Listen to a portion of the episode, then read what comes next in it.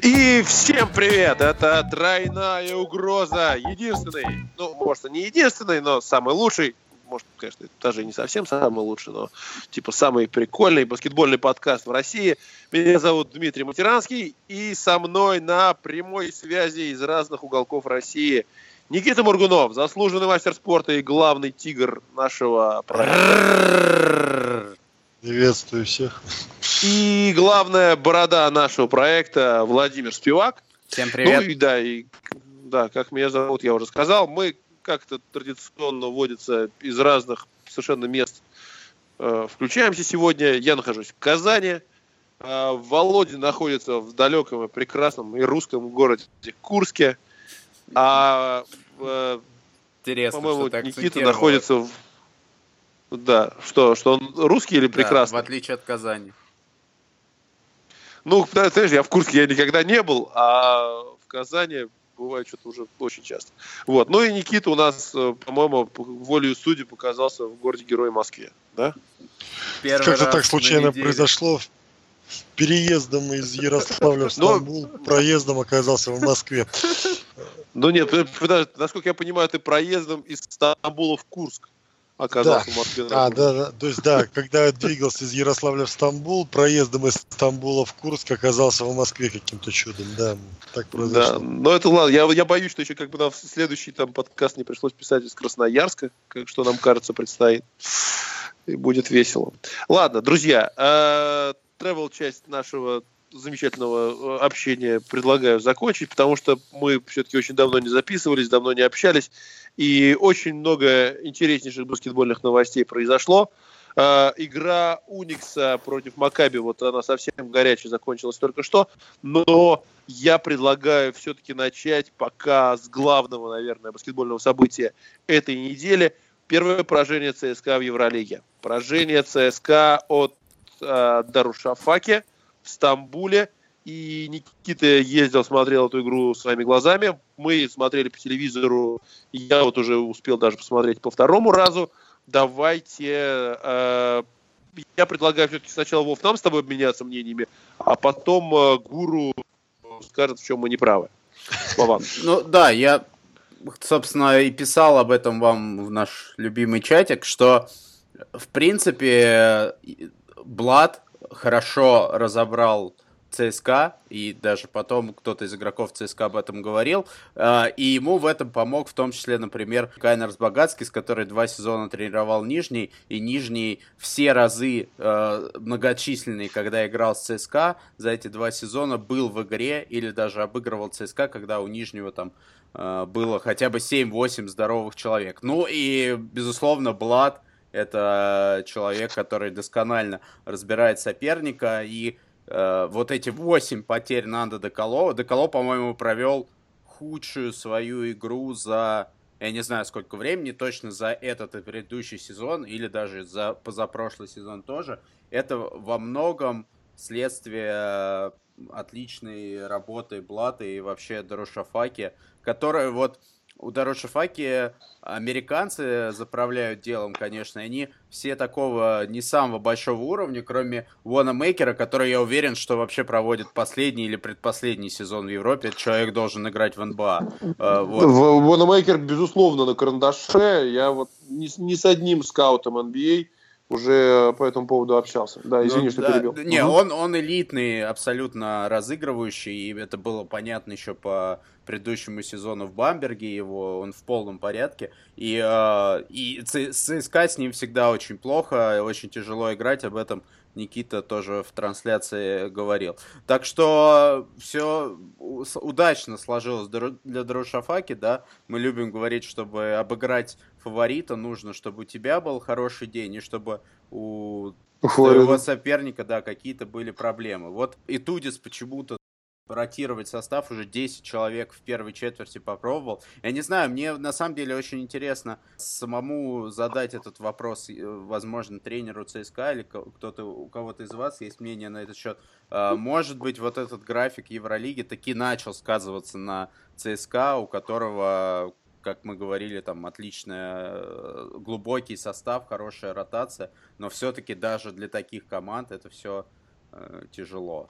Нет, ну, ну а что на что сказываться? Одна победа, это, то есть одно поражение, это, ну, ну на самом деле это рабочая история. Ну, ну нормально проигрывать и иметь плохую ночь в таких вот в таких условиях, эта история нормальная. И бедный Жальгирис, который сейчас попадет под эту да, я, кстати, страшную молотилку. Подумал про Жальгирис, но да. э, я делаю этот вывод не исключительно по этому матчу, а, например, по началу ЦСКА с Реалом.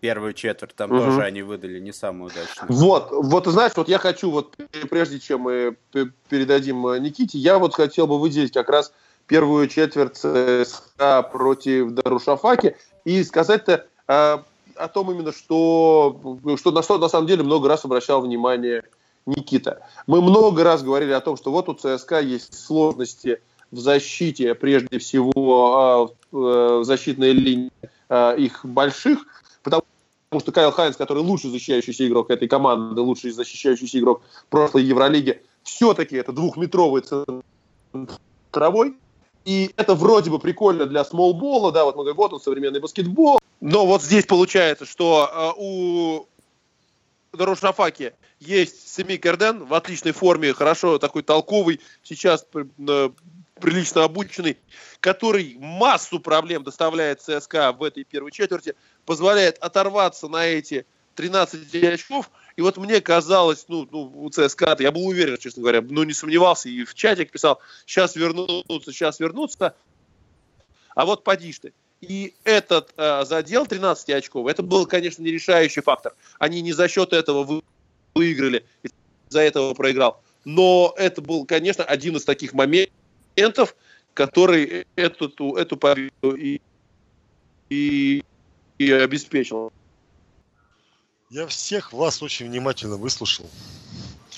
И одна мысль меня не покидала на протяжении всех ваших правильных мыслей. Только одна.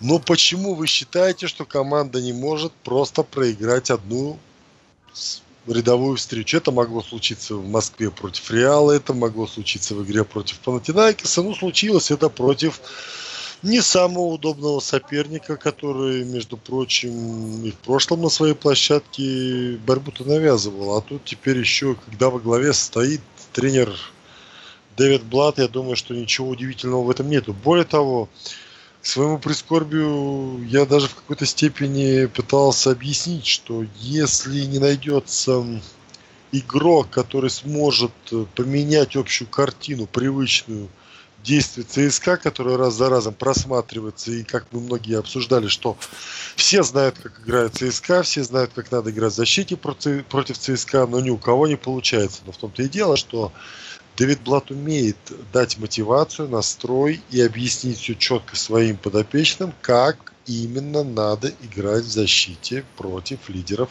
другой команды. Более того, у него всегда есть пару игроков, которые на сверхмотивации могут остановить кого угодно. Тот же пример э, Джейер Холден, который очень так спокойно играл весь чемпионат Европы, но именно в четвертьфинале против Паркера он показал просто феноменальный баскетбол. Так и здесь. Здесь был Ванамейкер, здесь был Вилл Бекин. То есть на самом деле хватало игроков, которые э, в отдельных эпизодах в одиночку казались, и говорят, вы пятерых-то нам не, не оставляйте на пути, мне там человек восемь-девять, я их все равно прошью. И это местами действительно смотрелось просто ужасающе в том плане, что сопротивление это было хорошее. Бросали сопротивлением, защита, ну, конечно, не идеал, но все равно как-то пыталась что-то из себя представлять, но то, как в первой четверти развивались события, ну, там понадобилось сколько? Минут тридцать, прежде чем для начала Итудис нашел боевую пятерку, а потом ее хоть как-то превратил в пятерку, которая готова делать какой а, победный результат. Но в итоге просто банально времени не хватило. То есть ты, Никит, считаешь, что никаких причин для опасений эта игра не дала? То есть это просто поражение, которое бывает в течение длинного сезона?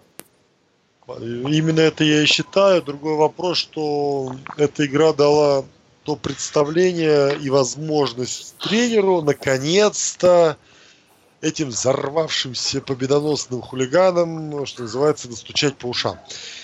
Я посмотрю, насколько это все повлияло на всю команду в целом. Это мы увидим уже вот завтра в игре, точнее, для тех, кто будет слушать, вот в пятницу в игре против Жальгириса. Поэтому ну, если... все, пока, все покажет игра. Если честно, мне не кажется, что мы это увидим в пятницу, потому что Жальгирис, наверное, не тот соперник. Я просто хотел сказать, что э, Итудис построил все нападение ЦСКА в прошлом сезоне. Ну ладно, не все, но э, очень многое через Де Коло и Теодосича. И мы видели, что бывает, мы знаем, что Теодосич часто дает сбои, и это такой игрок, который э, не всегда выступает на пределе своих возможностей. В случае Де Коло я, например, был уверен, что это, это уже робот, что таких игр, как вчера, как в среду, у него ну, не бывает. И, и вот... Ро- робот нарвался на алгоритм, который сбил его программу полностью. Ну да, да, я про это и говорю. Была закрыта правая сторона, и все, алгоритм не работает. Вот, и, и я об этом и говорю. И не это ли причина для опасения? И здорово для ЦСКА, что это произошло сейчас, потому что есть время перестроить вот этот вот, вот алгоритм. Да нет, просто ситуация стояла таким образом, Дмитрий, я сейчас дам тебе слово обязательно. Ага. Ситуация стояла таким образом, что э, как бы не пытались защищаться соперники, Де Коло все равно выводил на свою любимую правую руку атаку. А здесь, типа, на провокации не поддаваться, стоять и кусать ему прямо вот в, в правое плечо и на левое наплевать, пусть идет, что хочет, делает. В итоге это что хочет обернулось там двумя или тремя потерями, еще столько же блокшотами. Как результат, потеряно двенадцать очков, причем на ровном месте. Потом это было нервное сразу же потрясение, которое вот это больше всего беспокоит, что, оказывается, мы увидели неустойчивого в моральном плане Де Коло. Вот это меня больше беспокоит. Но, с другой стороны, именно в этот момент Теодосич включает того Теодосича, который, ну как сказать, где-то всегда в запасе был, у него там припасен. У меня есть такой Теодосич, у меня есть другой, который бросает, не попадает, где он раздает передачи, где он забивает все подряд. А вчера Теодосич включил еще не только защиту, но и возможно, как-то встряхнуть команду, чтобы она играла именно как команда. Такого количества передач раздать, в том числе и на Де Коло, который просто не мог вернуться в игру, а Теодосич, который в этих ситуациях всегда атаковал, вдруг начал раздавать и заигрывать тех партнеров, возвращая их к жизни. Но я не знаю. Я единственное, что удивился, что я впервые вчера был готов кричать: не уберите Теодосича с площадки, как это обычно любим мы рассуждать, а наоборот, верните его на площадку. Вот, вот это действительно было, что называется, для меня потрясением. Вот, ну, ты, на самом деле, на очень многие, да, из тех вопросов, которые я тут порывался задать, получилось, ты сейчас всю эту историю рассказал. Ну, то есть, вот этот ключик к Де Коло, э, хотя тоже, какой уж там ключик, да, вот эти только восемь э, потерь, конечно, выбиваются, но все-таки, между прочим, эти восемь потерь, они накладываются там на семь результативных передач, на достаточно приличный процент даже, там, ну, трехочковый, только несколько ниже, да, там, вот, моральная неустойчивость. Его, этот ключик, кто-то сможет теперь использовать, как тебе кажется? Или это, опять же, вот такой именно главный факт, главный победитель здесь все-таки э, Дэвид Блат и его секретные какие-то эликсиры такие? Ну вот это... я считаю, что все-таки Дэвид Блат, и объясню почему. Ну давайте продолжим аналогию с ключиком. Здесь не ключик, здесь нашел как, э, Дэвид Блат определенную отмычку. И этот замочек он, э, что называется, сумел открыть. Или закрыть, кому как нравится. Но вот вам вывод. Если человеку дать ключик, то он им дверь-то откроет легко. Вот если дать ему отмычку, то он может эту отмычку и сломать, и дверь не открыть. Поэтому надо еще уметь пользоваться этой отмычкой. Какая гениальная, по-моему, сейчас была вот метафора. Да. Вот это то, чего нам не хватает в российском баскетболе. Чего нам еще немножко не хватает в российском баскетболе, это двух побеждающих команд. Просто с того момента, как мы последний раз разговаривали, Уникс э, вы, одержал две победы. Я уже, честно говоря, даже не помню, мы говорили до Фенербахче, да? Наверное, после Фенера. Да? Мы, наверное, последний раз мы записывали уже когда у Уникса была одна победа. С тех пор Уникс э, обыгрывает еще и Цервену Звезду. И э, близок к тому был очень, чтобы обыграть э, на этой неделе Эфис. Очень хорошая была заруба. И сегодня, на мой взгляд, очень показательная такая именно для этой команды, для Казани, игра с Маккаби. Никит, вот, вот можно я, вот то, что я смотрел тут сейчас с края площадки, по-моему, у Пашутина был очень э, хороший и правильный рабочий план, который э, отчасти был сделан вот из той игры э, с Фенербахче, которую Маккаби выиграл на этой неделе э, два дня назад. Они просто уничтожили Фенер, двадцатку им привезли. И большинство своих очков набирали в быстрых отрывах и из трехсекундной зоны. То есть там был потрясающий, я смотрел карту бросков и у Маккаби против Фенера. У них из-за средние броски, из-за пределов э, трехсекундной зоны, но не трехочковые, на каком-то где-то в, в четвертой четверти там было всего четыре таких броска. А все остальное, то, что они бросали и забивали, это было или из краски, или трешки, да, то есть там процент пониже, но ценность броска выше. То есть самые качественные броски. И Уникс постарался убрать, на мой взгляд, их целью было не дать набирать вот эти легкие очки из трехсекундной зоны, и вообще там оттуда максимально затруднить оттуда жизнь, и э, лишить быстрого отрыва э, Маккаби. На мой взгляд, это получалось. Они вначале, правда, очень прилично попадали издали, но это в какой-то момент закончилось. И Уникс затащил, на мой взгляд, запланированно, почему мне так кажется, затащил Маккаби в концовку, где должен был, должно было все там разрешить, должен был Кит Лэнгфорд. И Кит Лэнгфорд, по большому счету, разрешал, да, и все свое дело сделал, свою норму снайперскую набрал. Но ну, где-то там вот, не хватило совсем чуть-чуть, не хватило там забит, незабитых штрафных, там было три промаха в концовке со штрафного. Ну, вот где-то вот какая-то мелочь. Но э, игра такая, что за Уникс э, хоть заболеть, и за Уникс мне было приятно смотреть. Как это смотрелось с комментаторской позиции? Дмитрий, ты все рассказал именно так, как э, говорил на установке Евгений Пашутин.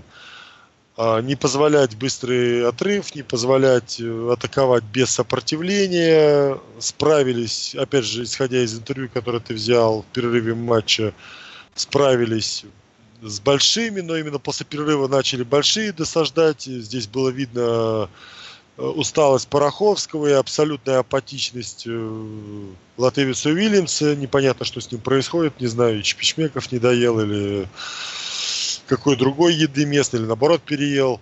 Но в итоге получается, что появляется, допустим, Марк Абанич как игрок, тут же исчезает Латавиус Уильямс. Появляется Латавиус Уильямс, исчезает э, и Кайма Коглу, и Марк Абанич. И в итоге не хватает ротации у больших, а самое главное, не хватало Маккаби и Сонни Уимса. То есть начало феерическое, все за счет индивидуальных действий в большинстве своем Сонни Уимса. Два необязательных фола, он на скамейке появляется, тут же получает третий необязательный фол, садится на скамейку, выходит снова где-то в третьей четверти, получает четвертый фол так же быстро. И в итоге на концовку он выходит, делает результат и тут же чуть обратно сам же своими действиями не вернул интригу. Когда он при хорошей разнице теряет мяч и тут же э, получает пятый фол. В итоге получается, что именно перегруз с необязательными фолами Сонни Уимса в какой-то степени держал Уникс на плаву. Вот это было такое общее впечатление. Но в целом борьба Уникса из этой ситуации мне очень понравилась, и свой план они держали. Ну, мне кажется, как раз игра против Сонни Уимса и даже его фолы, это не, не, не думаю, что это такая уж случайность. Сонни очень хорошо знают, и, в общем-то, мы сами, мы тоже с вами знаем его э, слабые стороны, да. Он э, отличный игрок для таких вот, для легких матчей, когда феерия, когда все бегут и все получается у команды, это как раз в Фенербахче было потрясающе. Он там потр... красивейшие какие-то вещи забивал. А вот э, в играх, когда кость в кость, когда вот так вот сцепив зубы, я не так много там каких-то феерических примеров выступлений Сонни Уимса из времен ЦСКА могу вспомнить. Да, он не тот человек, который в таких вот ситуациях, сцепив зубы, возьмет тебе и изменит там, в правильную сторону ход игры. Но у меня, если честно, вообще по Маккаби сложилось такое впечатление, что они все по манере игры как раз похожи на Уимса и на то, о чем ты говоришь, потому что у них вновь какой-то подбор американцев, которые во многом сами по себе, и то, что они обыграли Фенер так э, солидно, это скорее говорит о проблемах Фенера. Не, у, у, у Фенера просто что-то страшное происходит. Ну, на не самом деле, они вот себе... только что выиграли у Эфеса, там Эфес тоже не великая команда сейчас, но я думаю, что они там с Фенером все будет в порядке. То есть, они, то, по-моему, что... у Галатасарая выиграли в чемпионате. То есть они, по-моему, с Галатасараем выиграли. Они вот сейчас только что закончили евроличную а, игру вот только что? С Эфесом, а, ага. да. восемьдесят восемь восемьдесят. Но на самом деле, как бы, зная Обрадовича, ну, чего говорить, я думаю, в принципе, то, что Фенер был Не, в финале тут, да. четырех, это safe bet, как говорится, практически безопасная ставка. Да, скорее всего. А, друзья, по, по Евролиге более-менее понятно. Все-таки э, Локомотив, Фотис Кацикарис и добро пожаловать Саша Обрадович. Фотис Кацикарис, но ну, опять его появление в России было недолгим, довольно ярким, но неубедительным. На шесть матчей больше продержался, чем в прошлый раз. шесть ноль. И только Николай Мазурс у нас является таким же поклонником российского чемпионата, как и Фотис Кацикарис. Фотис Кацикарис, ну, в общем-то, тренер такого вполне себе европейского уровня. У вас нет ощущения, что, ну, все-таки поторопились? Потому что, ну, елки, он, это человек, который э, уровня Евролиги вообще-то тренер. И... опытнее, например, чем тот же там Саша Обрадович, по-моему, как, ну, как тренер. На самом деле Фотис Кацикарис не работал в Евролиге сколько? Сезона три-четыре. Последний раз вот он так как раз тогда с Бильбао, когда они в четвертьфинальной серии с ЦСКА рубились, и работал. Поэтому, ну окей, Кацикарис у нас обладает неким мифическим свойством, да, из-за э, Юлии Никеевой, которая сделала его таким чуть ли не легендарным тренером, который... ни разу со сборной не поработал, но все мы сожалеем о том, что его не было почему-то. Ну, в общем, на самом деле я тоже относительно Фотиса был оптимистом, тем более, что он приятный просто в общении человек, который к себе располагает. Мне интересно было посмотреть, как у него получится в Локомотиве. Мне кажется, стоит как бы однозначно признать, что у него не получилось вообще. То есть вопрос о том, поторопился ли Локомотив, это другой вопрос. Но вот за то время, что было у Фотиса, непонятно, что он собирался слепить из Локомотива абсолютно. Понятно, что не он набирал игроков, понятно, что он там просил кого-то поменять, может быть, тренер, может быть, там менеджмент клуба решил, что дешевле будет э, поменять главного тренера. Э, с, другой, с другой стороны, Обрадович э, опытнее в Евролиге. Он выходил в топ шестнадцать дважды за последние э, четыре сезона, и, но одновременно... тоже не он набирал игроков, но то, что я видел, окей, по матчу с Олимпией, который не показательный совершенно соперник, я вижу, что люди, которых глаза абсолютно не горели при Кацикарисе, стали пытаться себя как-то проявлять. Тот же Кевин Джонс, про которого вообще говорили, что он покинет Локомотив, тот же Кенни Габриэл, какой-то супер сомнительное приобретение Локомотива, которое, между прочим, в чемпионате Турции там последние сезоны выглядело здорово. Все эти люди как-то под руководством Обрадовича чуть-чуть э, стали ярче выглядеть. И тут еще такой момент, что мы как бы рассуждаем о тренере. Но вот я, например, разговаривал с Анной Архиповой, президентом Спарта эн ка, и ну, у нее совершенно другой взгляд на эту ситуацию, потому что она просто в кресле президента, и она говорит, вот есть задача, нужно выиграть Еврокубок, и у тебя не получается. Какой смысл ждать? Нужно как бы принимать меры, и вот Локомотив принял меры. Посмотрим, насколько это все оправдано. Абсолютно согласен с Анной Архиповой, Фон Колманович, потому что если вообще взять эту всю ситуацию, она похожа на одну из комедий Гайдая, последнюю, где там говорит, товарищ генерал, может быть, подмогу им прислать рано, Ну, может, сейчас рано, потом в конце. Ну, может, хоть сейчас нет, теперь уже поздно. Так вот здесь ждать... Это, это, это, это извини, Никит, я тоже сейчас блесну знаниями фриказоидных фильмов постсоветского периода. Но это на Теребасовской хорошая погода, на Брайтон-Бич опять идут дожди. Да-да-да. Вот. Крутой фильм, кстати. Оттуда, именно оттуда. Пожалуйста, можете в список фильмов его включить.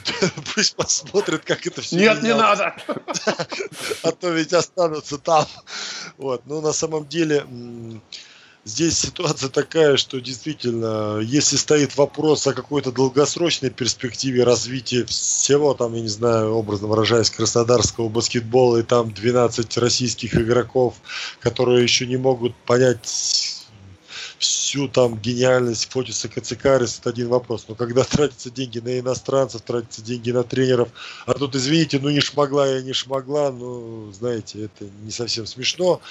И какой бы ни был гениальный тренер, как бы он себя не проявлял в других э, командах, ну, значит, э, не тот подбор исполнительный. Но опять же, тот же Душка Иванович, допустим, он э, четко определяет... Э, что вот эти мне люди не подходят, менять их срочно и в, в, в авральном порядке, что называется. И мы, посмотрите, во что превращается химия. Ну что, коллеги, на самом деле все это очень интересно. Все это на самом деле заставляет обращать внимание на наши клубы в чемпионате, в Лиге ВТБ, наши клубы в Евролиге, в Еврокубке. Но один вопрос, который меня беспокоит. Доколе, доколе у нас императорский клуб будет только в мини-футболе? Какой? Что? Что? На самом деле, находясь в городе Ярославль, я решил как-то скоротать время, и на мое внимание попался матч по мини-футболу, где я с удивлением узнал, о том из Гугла уточнил, что уже четыре года как в нашем в мини-футбольном чемпионате присутствует императорский клуб мини-футбольный «Дино». Так вот, мне интересно, почему это мини-футбол представлен императорским клубом, а российский баскетбол как-то в стороне от этого вопроса. Ну, здесь, здесь что, кто, вы, кто... что вы думаете, кто у нас претендует на Нет, понятие здесь... императорский клуб? Здесь кто-то из нас должен сказать, что императорский клуб в баскетболе уже существует, но нам нельзя этого говорить. Оставите. Вот так и оставьте. Не, а все-таки почему императорский дом? Почему императорский клуб? Я вот что-то не, не очень понял. Почему Дино императорский клуб? Ну, насколько я понял, что в две тысячи двенадцатом году импера... э, спортивный клуб «Дино» попал под покровительство императорского дома Романовых, получил э, соответственный соответствующий указ э, был подписан. И у меня такая приходит мысль. Все-таки, представляете, вот у мини-футбола есть свое дерби практически. КПРФ против императорского дома. Вот. Я... Конечно, знаешь, грешно, наверное, шутить про, там, про чужой вид спорта, который для кого-то э, очень дорог, но при этом в этом замечательном дерби будут там половина бразильцев играет, или что-то такое. Хотя ладно, не, тут, не нам... Бразильский, тут... бразильский представитель императорского дома и, тоже звучит. И, и, да, и коммунистическая партия Советского Союза тоже. Да, э... а, не, ну ладно, нам, нам на самом деле тут на зеркало пенять совершенно нечего со своей истории, но меня вот на какую мысль натолкнуло, да, ты прав про, про дерби, а вот э, чего, где сейчас вот у нас э, в лигах, которые мы видим, даже не столько там, вот, в европейском там, или российском, или вот, э, в баскетболе единой лиги ВТБ, какие дерби, ну вот кроме очевидных, ну по большому счету, что там в европейском-то, э, понятно, что два, два основных дерби, там еще что-то, там три. Ну, то есть я имею в виду э, Реал Барселона, э, зеленые против красных в Афинах, плюс еще сербы. И а какие вот дальше дерби, что мы можем предложить со своей стороны? Потому что, ну, против, после, после, наверное, ЦСКА, э, Уралгрейд, что приходит в голову? Можно сказать, что... Сахалин, дерби... Сахалин Владивосток. Сахалин-Владивосток, кстати, да. Вот ты Вполне прав. Возможно, что это уже можно считать дерби Суперлиги один, насколько долго это все проживет, тоже покажет время. Но, кто допустим, проживет, опять же... как проживет? Передаем привет всем, кто, знаешь... Переживает. Всем, всем, кто переживает, всем, кого сегодня... Кто переживает за то, что переживет? Я, сам... я бы сказал, нет, с тем, с кем мы сегодня не видимся, но помним и любим и ждем. Передаем привет, кстати. Ага. Продолжай. Все, кто, вот. кто не понял, тот поймет. Ага. Ну, на самом деле, еще есть более, так сказать, давняя память, где было дерби ЦСКА Автодор. Вроде как мы его тоже можем здесь наблюдать. И даже как бы представ... матч Автодор ЦСКА нас не разочаровал, овертайм. Но э, все-таки, я думаю, нынешние дерби все-таки в Лиге ВТБ, если они таковые существуют, о чем мы сейчас рассуждаем, они не в матчах ЦСКА против кого-либо.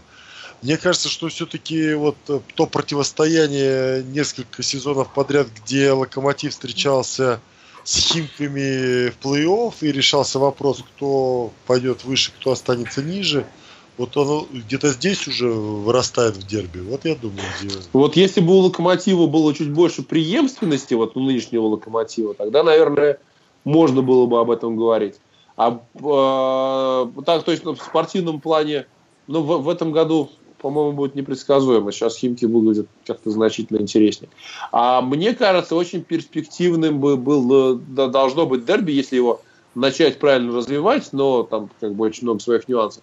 Это Саратов-Нижний Новгород. Это волжское дерби, куда там более интересное, чем Казань, просто я, скажем так, да, там по совокупности причин. И они более или менее, то есть они ближе друг к другу по уровню, да, там оно более непредсказуемо, если Нижний еще начнет играть по-человечески, то, мне кажется, вот это была бы очень такая прикольная история с волжским дерби, со своим э, колоритом, особенно там в Саратове. Так вот и хочется то, что, продолжить. То, так что нужно хочется, качать. Так и хочется продолжить. А если бы остался Красный Октябрь Самары, то можно было бы устроить э, э, чемпионат ну, Поволжья, да? Ну, не, не, ну что, ну, в смысле, Поволжье. Ну, все-таки Красный Октябрь, да, там, при всем, ну, это все-таки проект, ну, очень уж мертворожденный, мне кажется, был с самого начала. Поэтому ну, даже, даже ну, честно говоря, не вскать, не выплыл в голове. Ну, чтобы мы не придумывали, или как бы мы тут не шутили, на самом деле, прежде всего, именно отсутствие каких-то принципиальных противостояний, которые у нас так или иначе всегда, на что мы ссылались. То есть, когда было противостояние ЦСКА-Динамо в начале девяностых годов, всегда вспоминали ЦСКА-Жальгирис. Потом было противостояние ЦСКА-Автодор, опять вспоминали противостояние ЦСКА-Жальгирис и так далее. Потом был ЦСКА-Уралгрейд, потом... Э... А, это, это ты как бы так подводишь к тому, что завтра будет играть ЦСКА-Жальгирис? Э, вполне возможно, что именно это... Вполне возможно, игра... что и будут. Да, вполне возможно, что и будет... Э... Для Жальгириса всегда ЦСКА был принципиальным соперником. Вот именно в том варианте, который мы сейчас видим ЦСКА, особенно после... Э... внушение после поражения от Дарушафаки, я думаю, что ЦСКА-то по-другому подойдет к этой игре, а Жальгириса настраивать на ЦСКА совершенно нет смысла. Они и так всегда выходят со особым настроем. Ну, то есть ты думаешь, ну, завтра все равно будет вынос тела? Или, или думаешь, что все-таки нет? Ну, у нас нету Де Коло.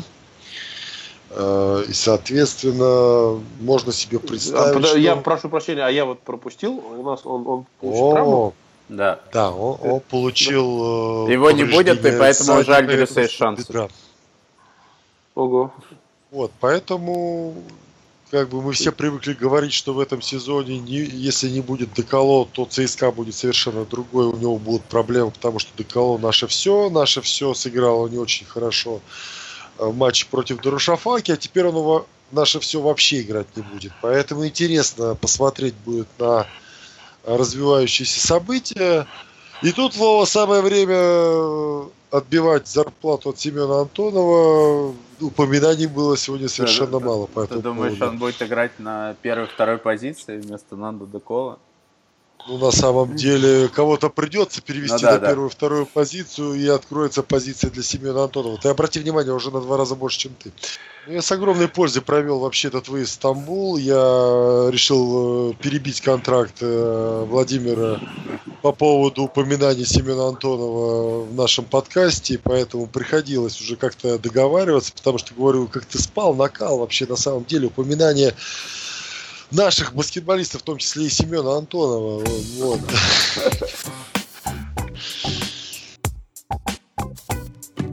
Да, все круто, про всех поговорили, даже про мини-футбол, но я бы хотел, чтобы мы поговорили про женский баскетбол, тем более, что в эти выходные и в следующую среду сборная России женская будет играть в Курске матчи отбора на чемпионат Европы. Вот, Вов, вот, кстати, такая большая личная просьба. Я, ну, очень редко слежу за женским баскетболом, да, так для меня до, до сих пор такой... Я, я смутно понимаю, что вроде бы уже закончилось, ну, по крайней мере, там не такая видная история в Видном, что понятно, что женский баскетбол живет в Екатеринбурге, и зато у нас нет в Екатеринбурге баскетбола мужского в элитном дивизионе, отчасти благодаря этому. А от, вот как, что такое женский баскетбол в Курске? Потому что я понимаю, что «Динамо» — это очень серьезная сила, но вот каким образом это получилось, ты мне не мог бы немножечко просветить. И что из себя этот город представляет, куда, я так понимаю, и ты, и сборная ехали на поезде? Ну да, мы ехали на поезде, потому что здесь есть аэропорт, который крайне редко принимает рейсы из Москвы, и на поезде, на самом деле, ехать пять с половиной часов довольно быстро и комфортно, даже быстрее получается, чем на самолете. Просто э, «Динамо» Курск э, это такой большой клуб не только в российском баскетболе, но и по инвестициям, потому что происходит последние три-четыре сезона. Это вообще один из главных клубов Европы. В прошлом году, я напомню, в женской Евролиге э, в финале четырех было три российские да. команды: УГМК, Динамо Курск и Надежда, которая сенсационно Динамо Курск обыграла в полуфинале. Здесь есть такое предприятие Металл Инвест, большое в Курской области, и вот решили отдать большую часть средств на женский баскетбол профессиональный. Здесь, по-моему, если я не ошибаюсь, больших клубов спортивных больше нет ни в каком виде спорта, и ну, помимо всего прочего, у них получилось привить э, любовь к женскому баскетболу. Например, здесь уже на обе игры осталось в продаже двадцать билетов. То есть, скорее Ничего всего, б- будут аншлаги там, по три с половиной - четыре тысячи э, зрителей. Это очень круто для женского баскетбола, тем более в России, как, мне кажется, никогда особо не пользовался популярностью. Сейчас вообще в российском баскетболе э, три команды, как мы и говорили. И вот здесь из пятнадцати человек сборной четырнадцать представляют этот клуб. Вот, и как бы пять вообще из Курска, поэтому здесь из-за своих в том числе придут болеть. Я на самом деле не буду лукавить, мне довольно сложно воспринимать женский баскетбол просто как зрелище.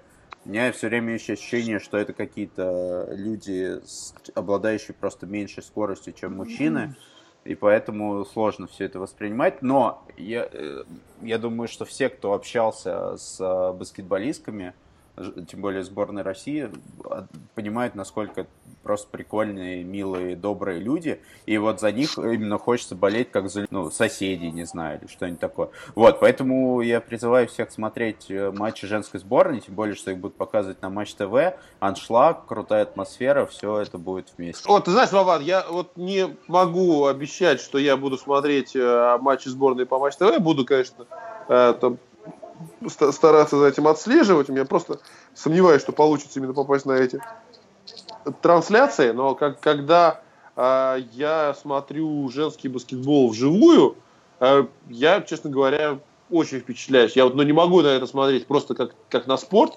Я вот на то, что это, вот это всегда противостояние людей. Мне почему-то кажется, что они вот-вот сейчас подерутся. Там всегда столько эмоций и чувств, но при этом вот я помню, что самое яркое вот, индивидуальное представление э, баскетболиста отдельного, который на меня вот, произвело впечатление, у меня было как раз на женском баскетболе и Видном. По-моему, это был финал четырех э, женской Евролиги.